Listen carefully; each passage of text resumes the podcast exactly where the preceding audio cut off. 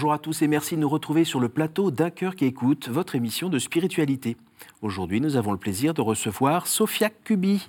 Willkommen, Sophia. Dankeschön. Alors, vous venez euh, tout droit de Vienne, en Autriche, où vous habitez depuis à peu près un an. Euh, vous avez la trentaine, vous êtes philosophe de formation et vous travaillez aujourd'hui dans l'ONG ADF International. Vous avez récemment publié un livre aux éditions de l'Emmanuel intitulé Il comblera tes désirs, essai sur le manque et le bonheur. Alors nous allons en parler dans un instant, ainsi de, que votre vocation, votre conversion. Mais juste avant, je vous laisse nous lire un extrait de texte de votre choix. Oui, c'est un texte Charles Péguy. On a vu le jeu incroyable de la grâce pénétrer une mauvaise âme et même une, une âme perverse, et on a vu sauver ce qui paraissait perdu. On vu, on n'a pas vu mouiller ce qui était verni. On n'a pas vu traverser ce qui était imperméable. On n'a pas vu tromper ce qui était habitué. Les honnêtes gens ne mouillent pas à la grâce. C'est que précisément les plus honnêtes, honnêtes gens, ou simplement les honnêtes gens, ou enfin ceux qui se nomment tels et qui aiment se nommer tels, n'ont point de défaut eux-mêmes dans l'armure. Ils ne sont pas blessés. Leur peau de morale constamment intacte leur fait un cuir ou une cuirasse sans faute. Ils ne présentent point cette ouverture, qui fait une affreuse blessure, une inoubliable détresse, un regret invincible, un point de suture éternellement mal joint, une mortelle inquiétude, une invincible, invincible arrière-anxiété, une amertume secrète, un effondrement perpétuellement masqué, une cicatrice éternellement mal fermée. Ils ne présentent pas cette entrée à la grâce qui est essentiellement le péché, parce qu'ils ne sont pas blessés, ils ne sont pas vulnérables, parce qu'ils ne manquent de rien, on leur apporte rien, parce qu'ils ne manquent de rien, on leur apporte pas ce qui est tout. La charité même de Dieu ne pense point celui qui n'a pas des plaies. C'est parce qu'un homme était par terre que le Samaritain le ramassa. C'est parce que la face de Jésus était sale que Véronique l'essuya d'un mouchoir. Or, celui qui n'est pas tombé ne sera jamais ramassé, et celui qui n'est pas sale ne sera jamais essuyé. Superbe. Vous euh, avez choisi ce texte euh, parce que ça représente bien la situation des hommes, la vôtre en particulier. J'ai choisi ce texte parce que je trouve qu'il est très, est très authentique de ce qu'est la vie humaine et euh, une authenticité qu'on a parfois euh, du mal à, avouer, peut-être, surtout dans l'Église d'ailleurs. Euh, on a du mal à avouer que, en fait, une, vie, une bonne vie, n'est pas une vie parfaite euh, vue de l'extérieur, n'est pas une vie euh, parfaite au plan moral, n'est pas une vie parfaite au plan de, en fait, à tous les niveaux. C'est, c'est pas ça la vie. La vie, est, c'est des hauts et des bas, et c'est surtout euh, l'expérience, mon expérience aussi que, en fait, c'est souvent dans les endroits où justement ça va pas que il y a une fécondité tout d'un coup, une rencontre avec, avec Dieu aussi, qui est tellement plus vraie est tellement plus authentique que si euh, ça reste un peu à l'extérieur qui brille, euh, voilà, à la façade de, ma maison. Et, et donc, euh, c'est vraiment que cette expérience que Dieu entre dans le désert de notre expérience, de, notre existence, là où ça, ben, va pas, où, où, je, où, je, tombe, je peux pas y arriver par mes propres forces, où, c'est tout simplement pas parfait. Mais on est obligé de se faire mal ou d'être blessé pour pouvoir euh, avoir Dieu qui vous rejoint Évidemment, Dieu peut nous rejoindre. Et d'ailleurs, il faut absolument s'en réjouir si, si, si, on a des belles choses dans la vie. Il faut, il faut, plus que se réjouir, il faut les célébrer, je crois. Il faut vraiment les célébrer. Et absolument pas culpabiliser parce qu'on a des... En fait, moi, moi-même, j'ai très... Enfin, j'ai vécu des souffrances et je, il y aura d'autres, je pense, dans la vie. Euh, et des vraies souffrances. Mais quand même, quand je compare à d'autres situations, d'autres vies, je me dis, mais moi, j'ai très peu de souffrance dans ma vie en comparaison avec d'autres, même des amis que je vois. Donc, il faut s'en réjouir. Je pense vraiment être devant ça avec une attitude de gratitude profonde. Et c'est quelque chose que je ressens profondément dans ma vie. Euh, donc non, évidemment, ce n'est pas une condition pour Dieu de passer. Le problème, c'est que nous, on fait souvent un obstacle pour Dieu d'être présent quand ça va mal. Et ça, et c'est tout le contraire, tout le contraire. Alors, si on regarde un petit peu votre parcours qui vous a amené à ce genre de réflexion, euh, donc vous êtes né en 80 en Bavière, euh, à 80, pardon, euh, dans une famille de trois enfants. Vous êtes l'aîné de, deux frères. Au, milieu. Au milieu, pardon, décidément. vous n'êtes, c'est pas une famille vraiment catholique, même si on est en Bavière on s'en fiche un petit peu et on est plutôt, euh, au niveau de vos parents, plutôt à, rêver d'autres choses, dans l'idéal un peu de 68 ou un petit peu d'esprit, euh, euh, l'idéal un peu communiste ou des choses comme ça. C'est plutôt un peu ce dans quoi vous baignez ou la génération de vos grands-parents? C'est En fait, c'est pas tout à fait qu'on s'en fiche un tout petit peu. En fait, c'est que l'Église n'était pas absolument aucune réalité dans notre vie. D'accord. Par contre, enfin, mes deux parents étaient quand même des familles chrétiennes, catholiques et protestantes, euh, mais les deux ont complètement laissé tomber tout. Donc, et même en grandissant, donc dans leur enfance, c'était pas quelque chose qui était porteur. Et donc, c'était juste jamais un sujet chez nous. Donc, c'est même pas anti-catholique ou anti-chrétien Non, c'est pas anti-catholique, c'est juste que c'était.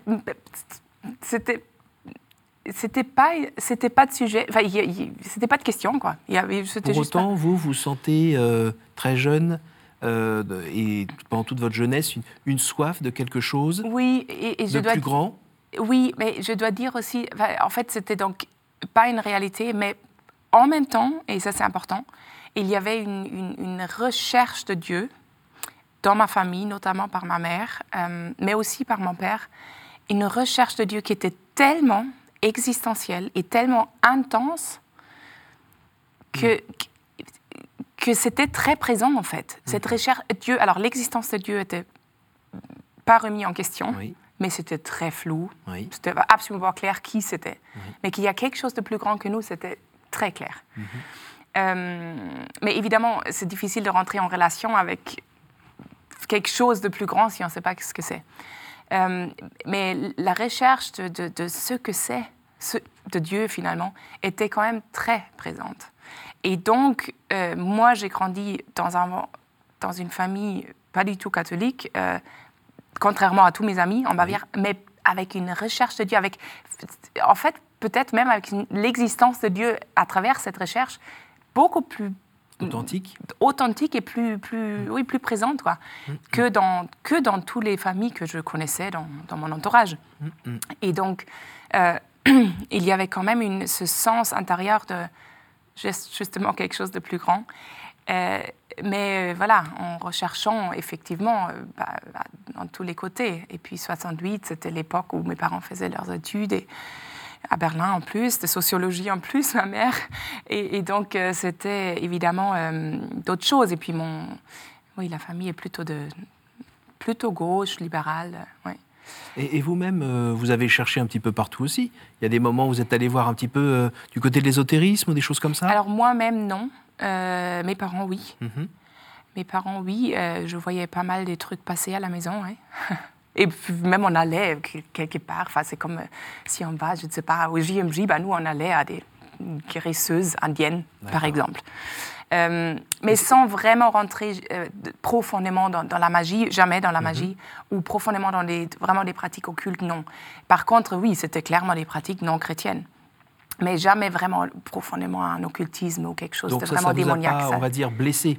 Euh, je pense pas, mais bon, après, plus tard, quand j'étais baptisée, il y a des exorcismes qui sont priés. Ma, mère, qui s'est convertie avant moi, elle, évidemment, il faut quand même Faire nettoyage. Oui, faire nettoyage. Mais je veux dire, ça peut être un, autre point de vraiment de, s'enfoncer dans une sorte d'occultisme ou de. C'était pas le cas parce que euh, ma, mère, ma, mère, avait quand même une antenne très fine de ça aussi. Mhm. Donc elle, elle, disait et d'ailleurs elle disait régulièrement, mais c'est pas ça, c'est pas ça. Ils me promettent le paradis sur terre, mais non, mais c'est pas ça. Et donc elle avait le courage de de tomber à chaque fois dans vraiment une déception. Mais quand mhm. c'est une recherche existentielle, cette déception est existentielle aussi. Mhm. Et de d'avoir le courage de se relever, de dire mais je continue à chercher, j'ai aucune idée où, mais je continue à chercher. Vous aviez quel âge quand elle s'est convertie? Moi, j'avais 14 ans. D'accord. Et elle a dit euh, bon, ben, ça y est, j'ai trouvé. et, ben, elle, non, elle n'a surtout pas dit ça, euh, mais euh, le Seigneur l'a dit. Euh, en fait, c'est mes parents dit, se sont séparés et une semaine après la séparation de mes parents, une voisine propose à ma mère, qu'on ne connaissait vraiment pas, juste vue, de, prier. Parce que là, voilà, elle, elle, a, elle, était désolée de la situation, quoi. Et, donc, euh, elle propose à ma mère de prier une veine qu'elle commence à prier dans une, quand même un désespoir assez, mhm. assez profond, euh, devant sa statue de Bouddha, parce qu'elle avait une pratique de méditer tous les mhm. jours. Euh, et donc, elle avait son coin de méditation dans sa chambre. Et bah, elle commence à prier. Elle, elle, me dit toujours, mais je sentais très clairement la différence entre tout ce que je faisais depuis 54 ans à l'époque, euh, enfin pratiquement, enfin toute sa vie, quoi. Elle avait 54 ans à l'époque. Et donc, euh, toutes les pratiques spirituelles, quand même, méditation et tout. Et j'ai senti clairement que c'était tout à fait autre chose. Maintenant, prier Dieu. Alors que elle avait jamais, elle savait pas, elle connaissait eh pas ses prières, elle connaissait même pas je, je, je vous salue Marie. Enfin, c'était, mais elle sentait qu'il y a une différence absolument fondamentale et donc elle disait que c'était comme sauter dans 100 mètres sans savoir s'il y a de l'eau en, bas. Le, divorce de, vos parents à ce moment-là, vous avez 14 ans, c'est pas, ça vous bouscule, ça vous casse un peu aussi votre, votre schéma, ce que votre vision de la vie? C'est la base familiale qui explose? Mais oui, mais oui, oui, bien sûr. Moi, je, je pensais jamais, je, je, le croyais absolument pas possible. Pas dans ma famille. C'était mm. clair, c'était une mm. évidence que ça n'allait jamais arriver.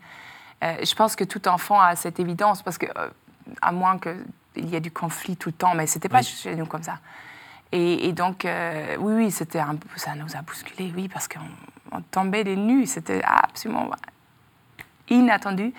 Et, et voilà, c'est quand même, même si ça s'est passé, enfin, il y a des situations bien pires hein, de, divorce et tout, nous, c'était assez paisible quand même. Mm. Donc sans des grands combats, sans avocat, juge et tout, c'était absolument rien de ça. Heureusement, mais quand même, ça, oui, ça bouscule. Est-ce que ça a été, à votre avis, quand vous le relisez aujourd'hui, l'occasion pour, euh, pour Dieu de, se glisser encore un peu plus proche de vous? Bah, En fait, euh, si je vois un peu toute la suite, bah, c'est qu'on s'est tous, enfin tous sauf mon père euh, pour l'instant, mmh. mais tous convertis.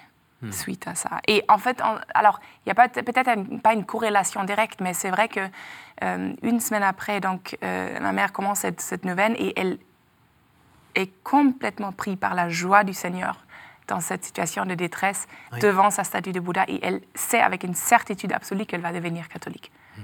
Et c'est ce qui s'est passé. Après, évidemment, il y a un chemin hein, après une conversion, pour tout le monde, pour moi aussi, un chemin à vie.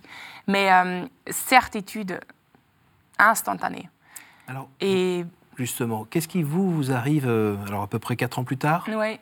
Racontez-nous un peu ce qui s'est passé aussi qui... Euh, Mais alors, justement, avec, avec donc, cette conversion de ma mère, tout, ça honte, tout d'un coup, cette porte est ouverte à, une réalité qu'on ignorait complètement. Mhm. Et qui, ce qui est d'ailleurs assez bizarre parce que toute la culture est imprégnée de, de, vraiment de la tradition catholique en Bavière. Euh, mais on l'ignorait vraiment complètement.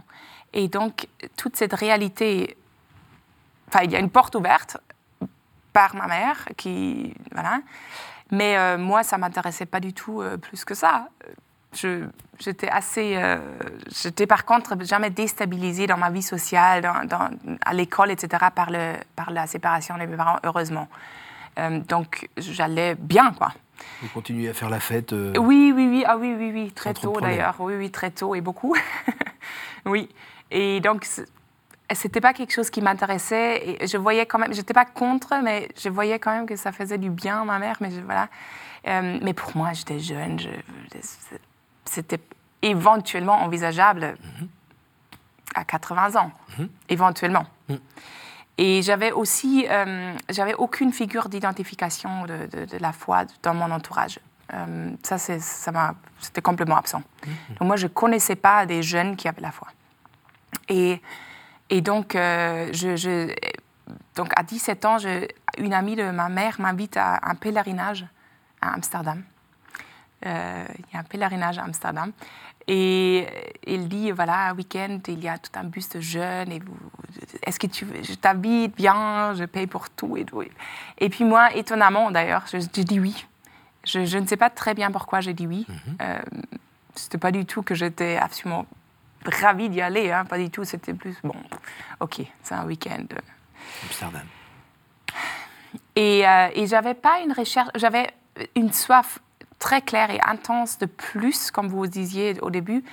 Euh, mais c'était pour moi, c'était plus, mais en fait, il faut, il faut y avoir. Enfin, c'était une recherche plus de, plutôt, plus de profondeur dans les amitiés, ou plus de. Enfin, un plus, mais pas une recherche de Dieu consciente. Et euh, de religion, surtout pas. Enfin, surtout pas, mais c'était pas du tout intéressant pour moi. Et, euh, et donc, à Amsterdam, on est allé, évidemment, j'étais pas dans le bus des jeunes, mais dans les vieux, et c'était voilà, c'était pas évident. Euh, on priait un chapelet après l'autre et c'était voilà. Euh, et là-bas, eh bien, c'est euh, c'est au moment de la messe, donc on imagine un stade avec 10 000 personnes, c'était assez voilà assez grand. ça m'a absolument pas parlé. Mhm. C'était juste bon, il y a des gens. Toute la journée, il y avait un programme. Je, je me souviens de rien, sauf de mon impression. Oui, mais c'est bof, quoi quelqu'un gratte la guitare, quelqu'un parle, je ne sais pas quoi. Enfin, voilà, ça m'a, ça m'a absolument pas impressionné. Et le soir, il y avait la messe et euh, la seule chose que je savais, c'est que je pouvais m'avancer avec les bras croisés euh, au moment de l'Eucharistie. Pour être béni par le prêtre. Pour être béni, voilà. Et je savais juste que ma mère a dit, tu sais, tu peux pas aller communier, mais tu peux faire ça. Bon. Et je me dis, ok, ça va pas me faire du mal. Euh, et donc, je, je, me mets dans la file et j'arrive devant le prêtre. Et comme ça. Et, et il veut me donner la communion. Et, mais, bon, moi, je ne connais pas les règles du jeu ici, mais je connais cette règle-là. Donc, euh, je dis, je ne peux pas. Et là, euh, le prêtre, il me montre l'hostie. Il me dit, est-ce que tu crois que c'est Jésus-Christ? Et bien là, je regarde l'hostie et je... Tout d'un coup, ce petit bout de pain devient, avec une certitude absolue, mon, le Dieu vivant, mon Créateur. Et c'est une évidence. Et donc j'ai dit euh, oui, je le crois. Et il m'a donné la communion ce qui, est sa responsabilité dans cette situation. Hein. Moi, je n'encouragerais jamais quelqu'un de juste essayer, mais là, Dieu était vraiment plus grand que ces, limites, évidemment, qui, font, qui ont du sens. Euh, et il m'a donné la communion et ça m'a tellement bouleversée. C'était vraiment une rencontre directe, mais directe, sans filtre, mmh avec l'amour de Dieu. Et, et avec tout ce que je cherchais. Je, tout d'un coup, je me dis, mais c'est ça la réponse, c'est ça la réponse à la soif, c'est ça la réponse à, à, ce désir de plus. Et tout était évident et ça m'a quand même touché profondément, enfin, même physiquement, hein, je tremblais, je pleurais. Je... Et, et en même temps, je savais exactement ce qui était en train de m'arriver. En fait, c'était comme si c'était naturel. Mmh. C'était pas vraiment une... Enfin, si, c'était une surprise, mais c'était, ça m'a pas du tout inquiété je me suis dit juste, ça, c'est plus que tout ce que je peux trouver sur Terre. Cette certitude, elle est toujours là depuis? Elle est là, oui. Elle est là. Avec après, des, petites évidemment, quand même? après, c'est un chemin. Et, puis, euh, il y a une, maturation aussi de la foi. Hein, parce que elle, moi, j'ai rarement, cette, très rarement, d'ailleurs, plus jamais aussi fort que ça, mhm. cette expérience quand je vais communier. La plupart du temps, c'est absolument pas à niveau des sentiments. Et pourtant, euh, cette certitude est là, souvent par un acte de foi, quand même. Mais oui, elle est là. Je, même si je, sens absolument rien dans, une situation, euh, voilà, maintenant que si je vais à la messe, mais je, sais que cette expérience-là, elle n'est pas fausse. Donc une vraie rencontre à un moment euh, précis. Alors quand on jette un œil dans, dans votre livre sur le désir, vous racontez bien que alors avec une approche aussi philosophique, euh, mais aussi de croyante, que nous sommes des, êtres en état de manque euh, et que ça peut être assouvi par des petits moments, euh, ne serait-ce que, je sais pas, moi, dans les bras de, quelqu'un qu'on aime ou en réussissant quelque chose ou en créant une œuvre d'art. Et c'est des petits bouts. Et le reste du temps, on est toujours dans cette position un peu déséquilibrée. Euh, on cherche à être comblé. Alors, c'est, euh, ça va être par, euh, par la fête, par, par du bruit, par des excès en tout genre. Mais vous le voyez plutôt comme quelque chose qui est un déséquilibre constructif qui tend vers Dieu. C'est bien ça? Oui, oui. On, a, enfin, on, est fait de désir. Hein. Mhm. Et moi, je, travaillais pas mal ce thème des, du désir parce que je me dis, mais en fait, il y a, il y a comme, comme quelque chose qui, qui est mal vu chez les chrétiens du désir. Et mmh. c'est incroyable parce que c'est le moteur de tout, toute la vie humaine, en fait. Mmh. On est en, sans désir, on meurt. Qui est aussi l'occasion de se casser la figure aussi. Et, mais exactement. Et c'est pour ça que d'ailleurs, c'est un peu, hein, ça, ça trouble un peu la vie, ça mmh. trouble un peu le cœur, ça me tente vers le péché. Oui, c'est vrai. C'est vrai. Et pourtant, ce n'est pas un obstacle à Dieu, mais c'est une condition pour une rencontre réelle avec le Seigneur. Et c'est une condition pour une intimité plus grande avec le Seigneur aussi. Si on se coupe, donc soit, c'est ce que vous disiez, bah, ok, vous dites, pardon, euh, en, je consomme quoi, je consomme mhm. plein de choses. Ça peut être le wellness, le shopping excessif, le sexe, enfin, ça peut plein de choses, être plein de choses, hein. euh, et assez subtil d'ailleurs aussi. Donc, pour ne pas sentir le manque, mhm. Parce que si j'ai un grand désir de quelque chose de plus qui est existentiel, eh bien, le manque lui est associé, mm. nécessairement. Nécessairement. Et donc, soit je comble, je comble à la portée du main, euh, voilà, de, très vite, euh, pour ne pas, pour euh, un peu calmer. C'est comme des calmants. Je prends des calmants, quoi. Soit je nie le désir. Et ça, c'est le plus grand piège, je pense, pour les chrétiens. Je nie le désir. Je fonctionne que par devoir, parce que je. Et je dis toujours que c'est une attitude très noble hein, de fonctionner par le devoir, de dire j'ai compris que ceci et mm. cela est bon et je fonctionne, enfin je, suis fidèle en fait. Donc le pharisien dans la Bible était très noble, sauf qu'il est passé à côté du Messie. Alors vous, vous faites comment? Eh bien, euh, je pense qu'il faut euh, en quelque sorte euh, d'abord comprendre la place du désir et donc du manque dans la vie. Mm-hmm. Ça va faire mal et toujours, dans des degrés différents, oui. Mm-hmm parce que ça peut faire plus mal ou moins mal selon les circonstances de ma mhm. vie, mais ça va toujours faire mal. Euh, et heureusement, parce que si ça fait plus mal, ça veut dire qu'il n'y a plus de désir. Et imaginez un prêtre ou un couple marié, même si c'est le mariage le plus heureux, s'il n'y a pas de désir de plus encore présent, eh bien, ça serait dramatique. Ça serait dramatique parce qu'on meurt à l'intérieur. Et donc, euh, et donc euh, déjà comprendre que cette place du manque nous pointe vers notre vocation d'éternité parce qu'on ne pourrait pas sentir ce, enfin désirer ce plus, désirer le bonheur parfait, si on n'avait pas une intuition que ça existe. En fait, c'est quand même très bizarre qu'on a cette intuition. On pourrait ne pas l'avoir. C'est la parcelle de Dieu qui est dans notre cœur. On pourrait ne pas l'avoir. On pourrait être très heureux juste en euh, se nourrissant, en se reproduisant, mm. voilà. Mm. Eh bien, on l'a. Et c'est ça qui est unique avec l'homme. Et donc, on l'a parce qu'on est appelé à, ce lieu, si on peut employer ce mot très imparfait, ce lieu qui n'est pas un lieu physique, mais où toute maladie sera guérie, tout conflit sera apaisé, tout, on sera complètement guéri et complètement comblé et complètement heureux. C'est ça l'éternité avec Dieu. Et donc, ce manque, parce qu'on le sent, parce qu'on sent qu'on n'est justement pas encore là, il est absolument il a une fonction vraiment importante dans notre vie de nous pointer constamment, mais on est appelé à ça, on est appelé à ça. Et donc, je n'oublie pas je n'oublie pas. Et donc, ça m'aide à orienter mes désirs. Et donc, vous me demandez, ben, OK, moi, j'en fais quoi? Eh bien, c'est un travail sur d'orientation de nos désirs. Il faut toujours, toujours plus les orienter vers le bien véritable et, euh, entrer dans, le désir et dans le manque, les deux à la fois, sans peur. Et vraiment, je dirais, en fait, le Seigneur, là où ça fait, plus ça fait mal, plus le Seigneur peut se manifester là-dedans aussi. Parce que la rencontre, quand une, une fleur fleurit dans le désert, elle est beaucoup plus belle que quand elle fleurit euh, dans des paysages somptueux.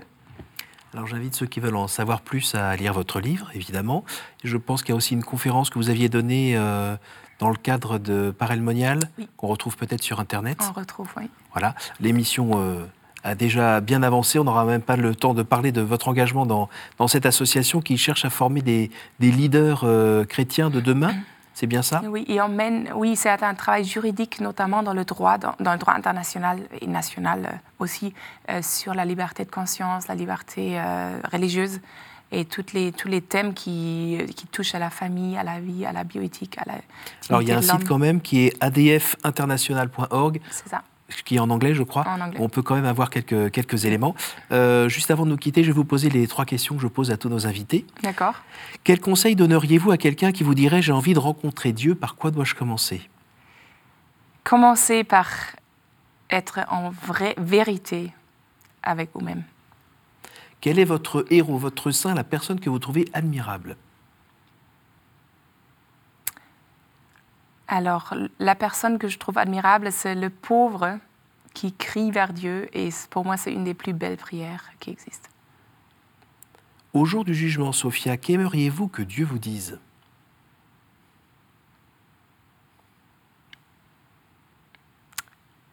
Bienvenue. Willkommen. Willkommen. Euh, non, moi, j'aimerais bien qu'il me dise euh, que j'ai pas cessé de, de le chercher, que, que j'ai pas mis d'obstacle parce que voilà, j'ai pas mis d'obstacle pour qu'il puisse me rencontrer, parce que lui il le veut. Et donc de dégager ces obstacles et de, d'arriver de, au ciel sans masque. Ben, merci beaucoup Sophia d'être venue déjà ici sans masque. Merci d'avoir participé à cette émission, d'être venu de Vienne, évidemment. Je rappelle pour euh, ceux qui veulent en savoir plus, donc euh, le livre euh, aux éditions L'Emmanuel, il comblera tes désirs, c'est sur le manque et le bonheur. Et puis, évidemment, le site dont je viens de vous parler, adfinternational.org, pour en savoir plus sur, sur cette ONG. Et puis, bien sûr, le site de kteotv.com pour voir et partager ce programme. Merci à vous tous pour votre fidélité et à la semaine prochaine.